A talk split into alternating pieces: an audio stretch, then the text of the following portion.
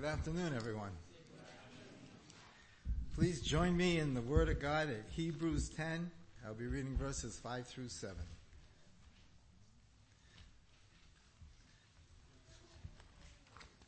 Hebrews chapter 10, verses 5 through 7.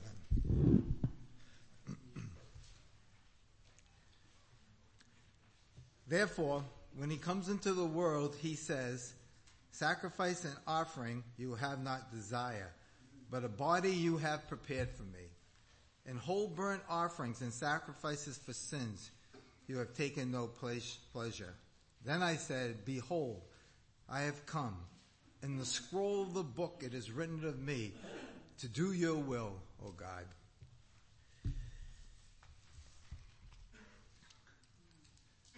Well, the uh, month of August is a busy month, like wrapping up summer, and uh, the summer's flying by, and the first full weekend of August is always a busy one locally.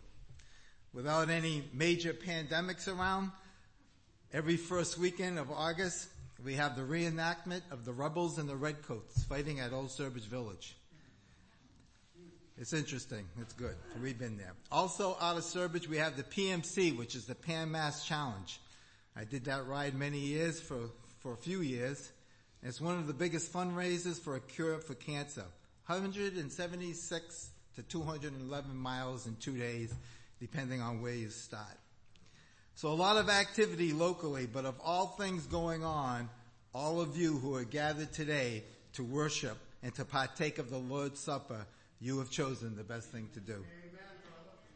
The Lord's Supper is an extremely weighty matter to partake of, and it's a privilege and it's an honor as children to God to partake in such a treasured blessing.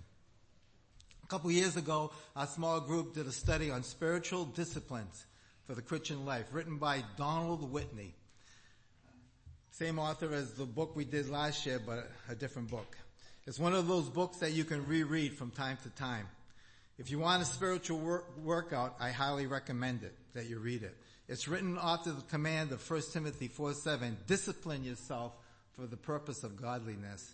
Spiritual disciplines are those personal and corporate disciplines that promote spiritual growth. They are the habits of devotion and experiential Christianity that have been practiced by the people of God since biblical times, such as Bible intake, prayer, worship, evangelism, service, stewardship, fasting, silence and solitude, journaling, learning, memorizing scripture, and the list goes on and on.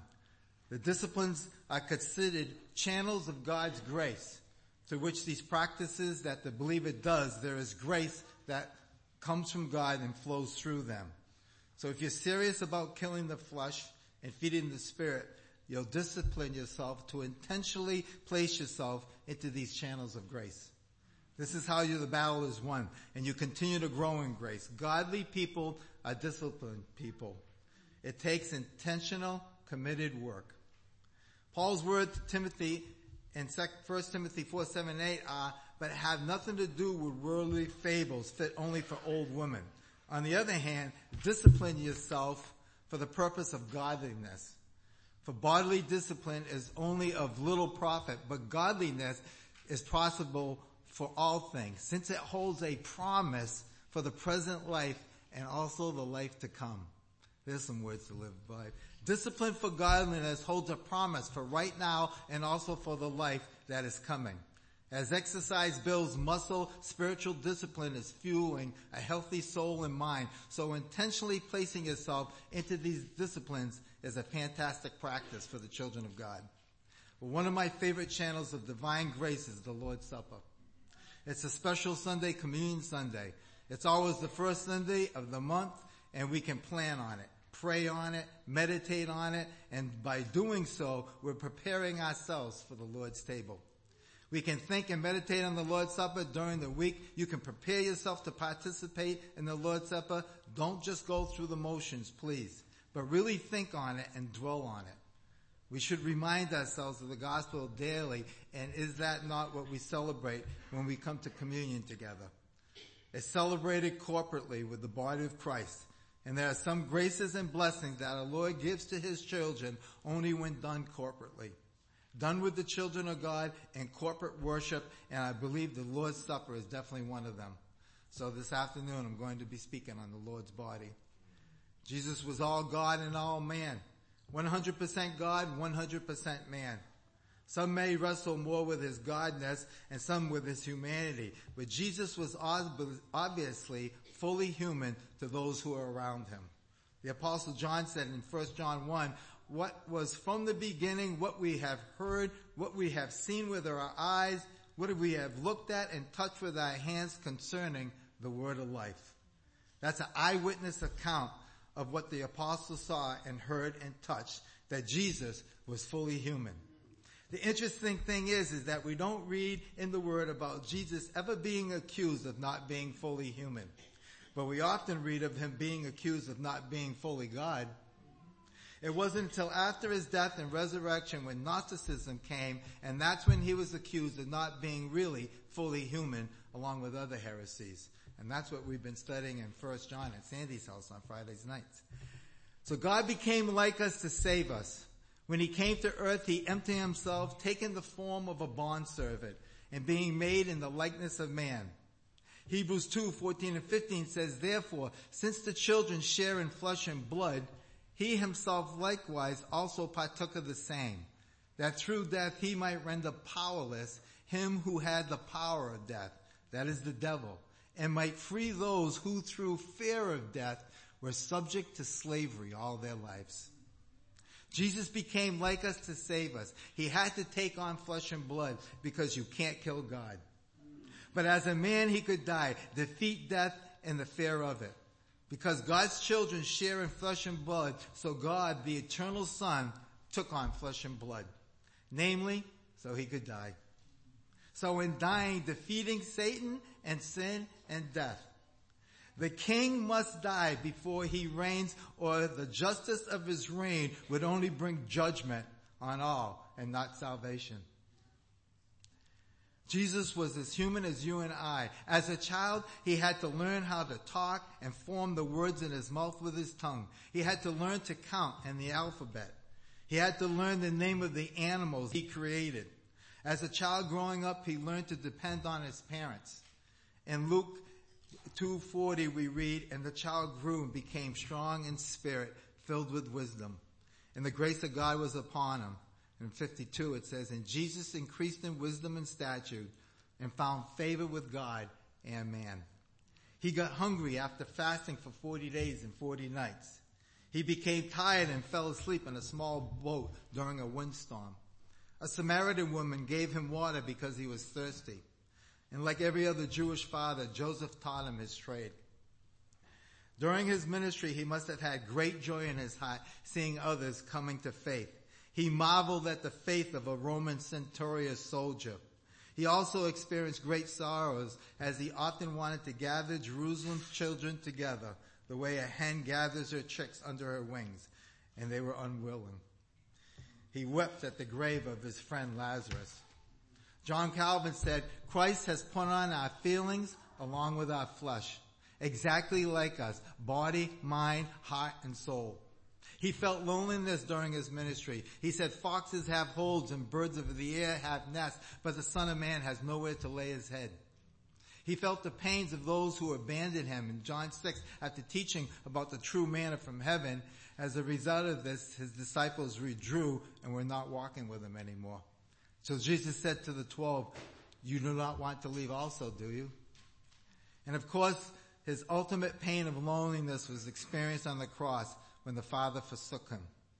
Jesus had his own will just like us, but much different than us, he always did the Father's will. Father, if you're willing, remove this cup from me, yet not my will, but yours be done. In his flesh, he was tempted in every way that we are tempted, and was always victorious over temptations. And the resurrection is God the Father's seal on that truth, which makes him our perfect great high priest. Jesus' body was like us in every respect. 33 years of complete submission to the Father, always in his will, being tested and tried as a human in a fallen world, but always victorious. In Hebrews 10:5, where we just read, it said, Therefore, when he comes into the world, he says, Sacrifice and offering you have not desired, but a body you have prepared for me, and whole burnt offerings and sacrifices for sin you take no pleasure.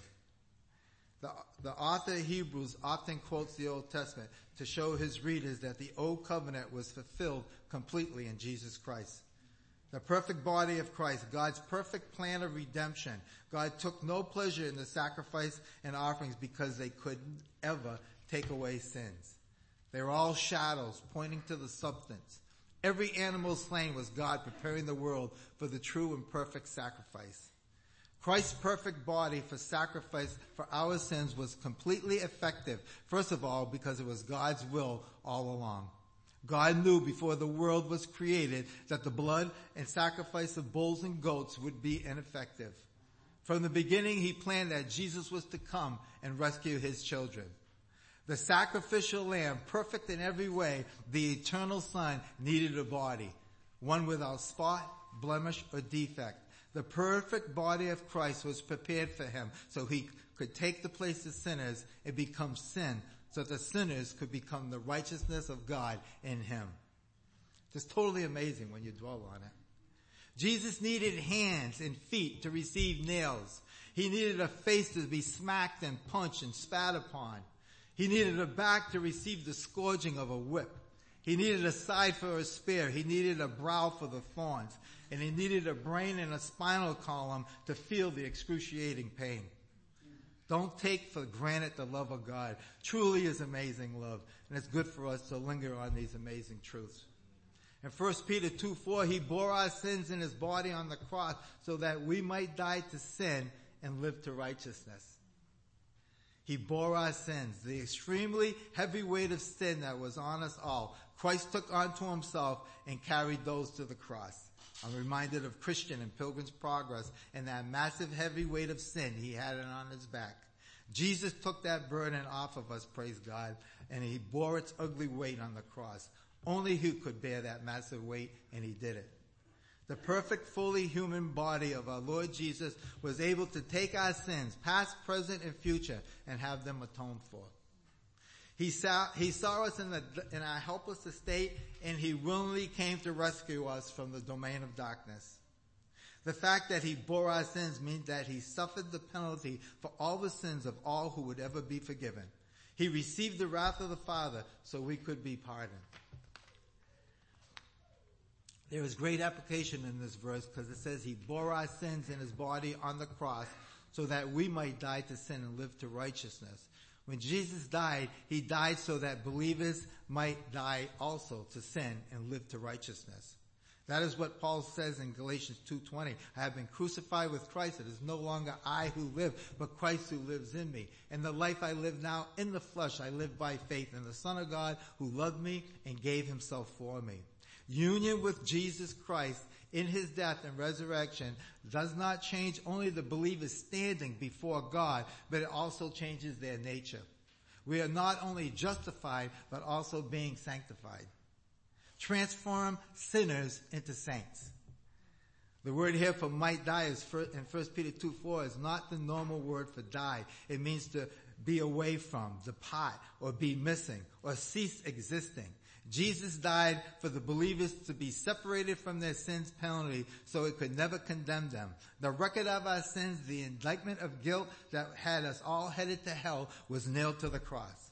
Jesus paid our complete debt to God in full. We are free from the penalty of sin, delivered from its dominating power, and now able to live to righteousness.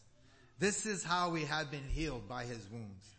So I would encourage us all not to come to the Lord's table mindlessly, just doing what Christians do. Number one, this is about redemption. Are you in need of forgiveness, of deliverance, of grace? Then this table is for you. Jesus celebrated the Passover meal, recalling God's deliverance of Israel from slavery in Egypt. A good reminder that God is eager to save his people. As Jesus observed the Passover meal, he took it to the whole other level, claiming that it was ultimately about him being the true Lamb of God. He is the son, he is the son that God does not spare so that we may be spared. We celebrate this meal together because we have been delivered from death and hell and because we know that we are in need of daily grace. This meal is completely planned by Jesus. When you read about the Lord's Supper in the Gospel, Jesus gives elaborate instructions to Peter and John about finding a man carrying a pitcher of water, following him into a house, and asking about a room. Jesus carefully plans this meal, then says to the disciples, I have earnestly desired to eat this Passover with you before I suffer, before I suffer. I believe the Lord rejoices in seeing struggling redeemed sinners come to his table. Also, as the men bring the bread and the juice to you, it's a great symbol how Jesus sought us out first.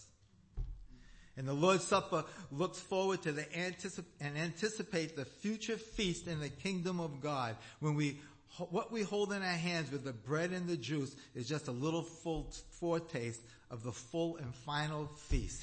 And that is coming. We are reminded vividly of Jesus' substitutionary death. We are, we are to recall the horror of the cross. The soldiers, the nails, the scourging, the thorns, play the scene over with your mind. And you were there with your sins. This is special corporate grace here whenever we assemble together, but especially when we, separate, when we celebrate our Lord's Supper together. I'll close with a short quote from R.C. Sproul. He that eats the bread and drinks the wine in a right spirit will find himself drawn into closer communion with Christ and will feel to know him more and understand him better.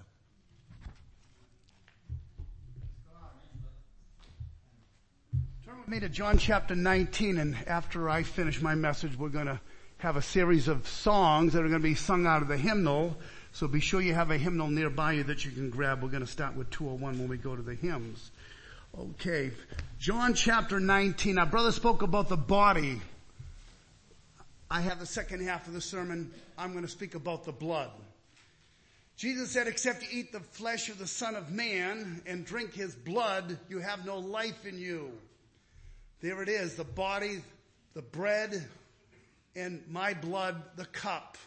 Those two are emblematic today, and our hopes are that through these messages, great one delivered, brother, thank you for all the content of what you brought before us. We often don't remember the humanity of our Lord Jesus Christ, that he had to take on a body. Without a body, he couldn't do what would need to be accomplished to satisfy God's wrath against our sins. Matter of fact, when you think of all world religions and you think of the heads of these religions, the Buddhas and the Mohammeds and so on, there would be no concept in their religious system for their leader to benefit their followers by death. But in Christianity, it was necessary for Christ to die. He says, for this cause came I unto this hour. He said, unless a grain of wheat falls into the ground and dies, it abides alone. But if it dies, it brings forth much fruit. Peter, when he heard about Jesus talking about having to go to Jerusalem and to suffer many things of the elders and be crucified, Peter says, not so, Lord. Jesus says, get thee behind me, Satan. Satan wanted to detour Jesus as well from going to the cross. That's why he proposed to him various things. And one of them was just fall down and worship me. The devil is saying this to Jesus, and I'll give you all the kingdoms of the world. Boy, that sounds like a shortcut. That's all he had to do is bow the knee at that moment and he would have got what he ultimately is going to get by his crucifixion and resurrection.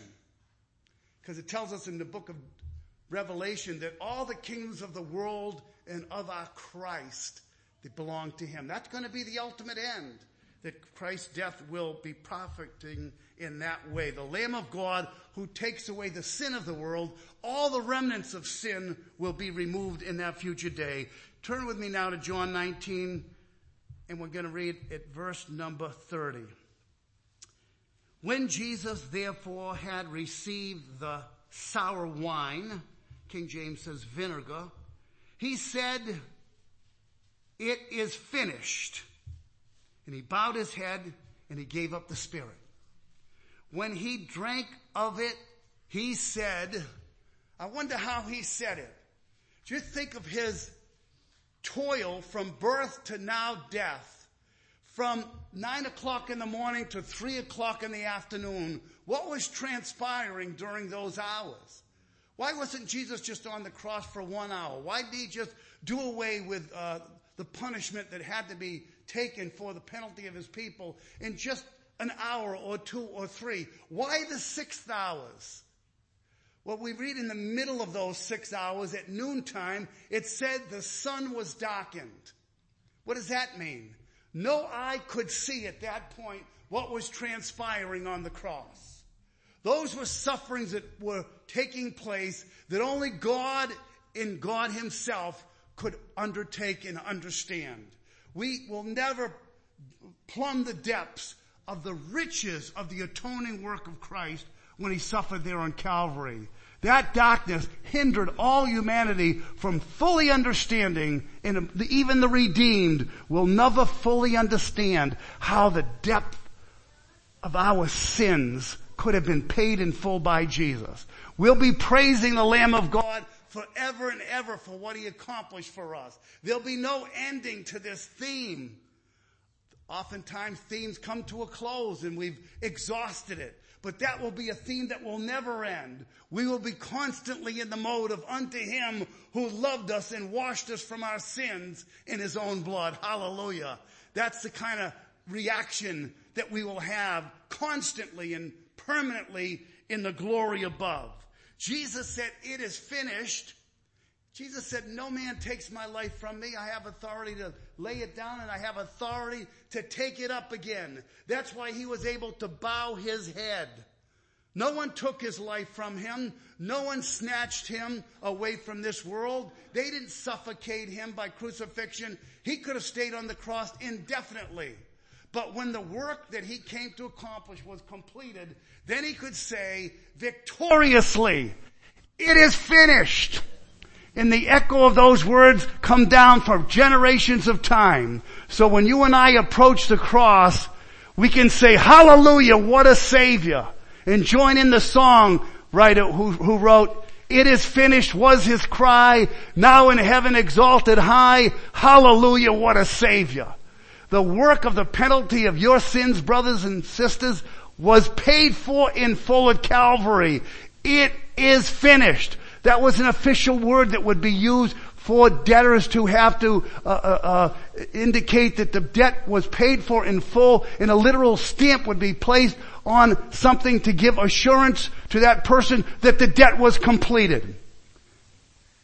Praise God for the transaction that has taken place and for these words. Now let's read on. The Jews therefore, because it was a preparation that the bodies should not remain upon the cross upon the Sabbath day, for that Sabbath day was a high day, besought Pilate that their legs might be broken and that they might be taken away. Why is this? Of course the Jews with their rigidity on Sabbath keeping and so on, had an urgency to remove the bodies before the Sabbath set in. So therefore there would be no work needed in taking the bodies off of the cross and they couldn't be done the following day because they would be breaking the Sabbath. So therefore they had to end the lives of the crucifixion victims and do it speedily. Let's read on. Then came the soldiers and they broke the legs of the first, that's the first thief on one side, and then on the other, which was crucified with him. But when they came to Jesus and saw that he was dead already, they didn't and couldn't, and there was no need to break his legs. Now why would they break the legs? They would have something like what we might call a sledgehammer. And that, that hammer would be whipped smashing the legs of the vic- the crucifixion victim so that his ability to boost himself up would now be disabled so his body would now sink, if you will. And therefore the suffocation process would be expedited very quickly as soon as the, the legs were broken. The other two, that's exactly what happened. But when they came to Jesus, He's already dead. There's no need to break his legs. Why? It tells us why. That the scriptures might be fulfilled. Verse 35, and he that saw it be a record, and his record is true, and he knows what he says is true, that you might believe. For these things were done that the scripture should be, how important is the scripture to be fulfilled? That a, bo- a bone of his, him shall not be broken. And again, another scripture says, they shall look on him whom they have pierced. You know, when we read in Revelation chapter 1, 1 verse 7, it says, Behold, he cometh with clouds and every eye shall see him and they also which pierced him in all the kindreds of the earth shall wail because of him. It is amazing to think that the piercing of the body of Jesus in the rib side will forever remain with Jesus. There's no healing of the wound. There's no removing of the site of the puncture, but it will be there even at the second coming of Christ. So Jesus right now is occupying himself in a physical body seated at the right hand of God, but when he comes, he'll be recognized. And it says by especially those that pierced him. And I believe he's referring to the Jews in the Jewish community who were the responsible ones, although we're all guilty and we would all have done the same thing as Gentiles. They were not an exclusive class of, of bad eggs, so to speak. We were all as guilty as any Jew who was saying away with this man and crucify him. They shall look upon him whom they have pierced. And just think of a day that's coming when we're going to look on him whom we have pierced. And we can say he was pierced through for our faults. He was wounded for our transgressions. So our Savior is going to have the wounds in his body forever. That's going to be the sign and symbol to us of the cost that was paid to put away our sins in full. Now let's get to the portion I really would like to dwell on. In verse 36.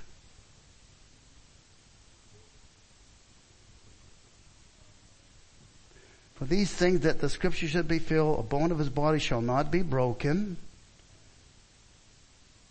Oh, and let's go back to, uh, oh yeah, that's what I want. Verse 33. But when they came to Jesus, they saw that he was dead already. They broke, they didn't break his legs. Now the next verse, but one of the soldiers with a spear pierced his side and this is what I want to occupy ourselves with for a moment. Forthwith or at that moment came there out blood and water. Blood and water. The songwriter of the book was Toplady who wrote the Rock of Ages hymn that said these words, let, said these words in the stanza, let the water and the blood from thy riven side which flowed. Be of sin the double cure. Cleanse me from its guilt and power. Let the water and the blood. We emphasize the blood, do we not? What is the significance of water? I'm sure those of you that are in the medical field might know more, of course, about this than we would, us lay people regarding that. But from the side would come forth water. But the scriptures signifies this in a special way, gives notice to the water being shed as well as the blood. Let's look at a scripture. Mike, can we change the, uh, the, the, next uh, slide? This is from 1 John 5, written by the same author. This is he, this is referencing Jesus, who came by water and blood. Jesus Christ, not by water only, but by the water and blood. And the Spirit is the one who testifies because the Spirit is the truth. How interesting that John mentions blood in water. This is not an easy text, by the way, to, to uh, interpret. And I'm not going to try to exposit it because I'm not prepared and I'd have to really give a little more thought to it. But I do want to draw your attention to the fact that John here in his epistle mentions Jesus with water and blood. Very unique. So when Jesus' side was pierced, there came forth water and brought blood. What does this signify? If we turn to the next slide, from Hebrews chapter 9, verse 19 and following. For when every command, when, for when every commandment of the law had been declared by Moses, this is after he, he had received the Ten Commandments and all, to all the people he took the blood of calves and goats with water and scarlet wool and hyssop and sprinkled both the book itself and all the people saying, this is the blood of the covenant that God has commanded for you. And in the same way, he sprinkled with the blood both the tent and all the vessels used in worship. Indeed, almost everything is purified with blood and without the shedding of blood, there is no forgiveness of sins. A very important portion of the Word of God. Without shedding of blood, there is no remission for sins. Not the labor of my hands could fulfill thy law's demands. Could my zeal no respite know? Could my, my tears forever flow? Not for sin could ever atone, but thy blood in thine alone. What can wash away my sins? Nothing but the blood of Jesus. It was an absolute necessity that the blood be shed. This goes way back in history. Leviticus 17 and 11 says the life of the flesh is in the blood and I have given it to you upon the altar to make an atonement for your souls, for it is the blood that makes an atonement for the soul. It's the blood. We boast in the blood.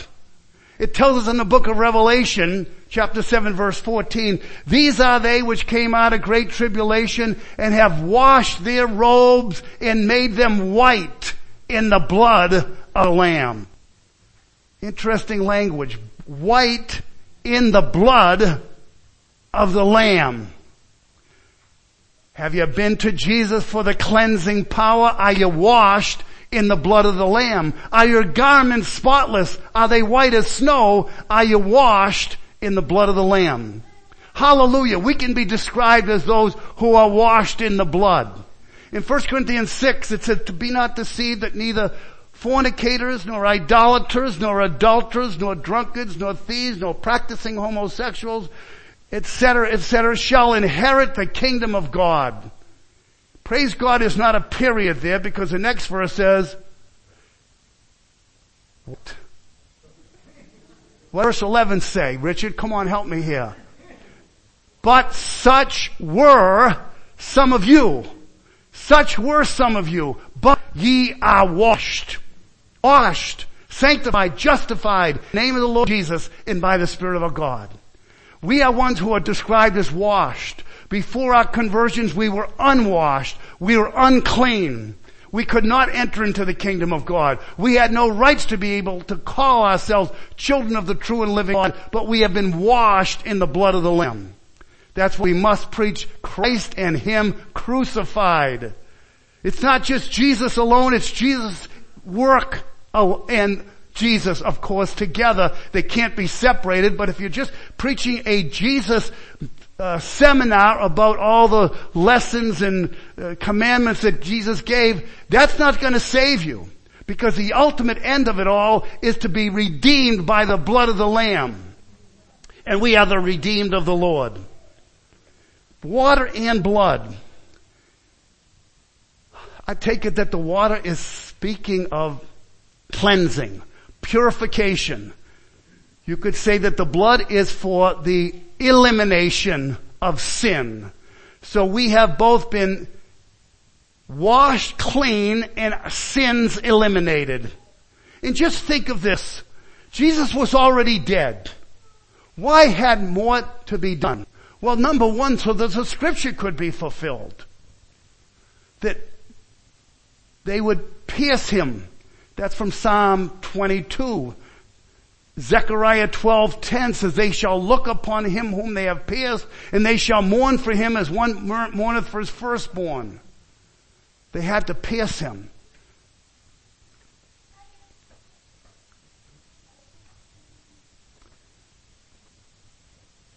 Who emphasizes the fact that since he's already dead, why must a soldier pierce his side? Surely to fulfill scripture, just think from a human standpoint.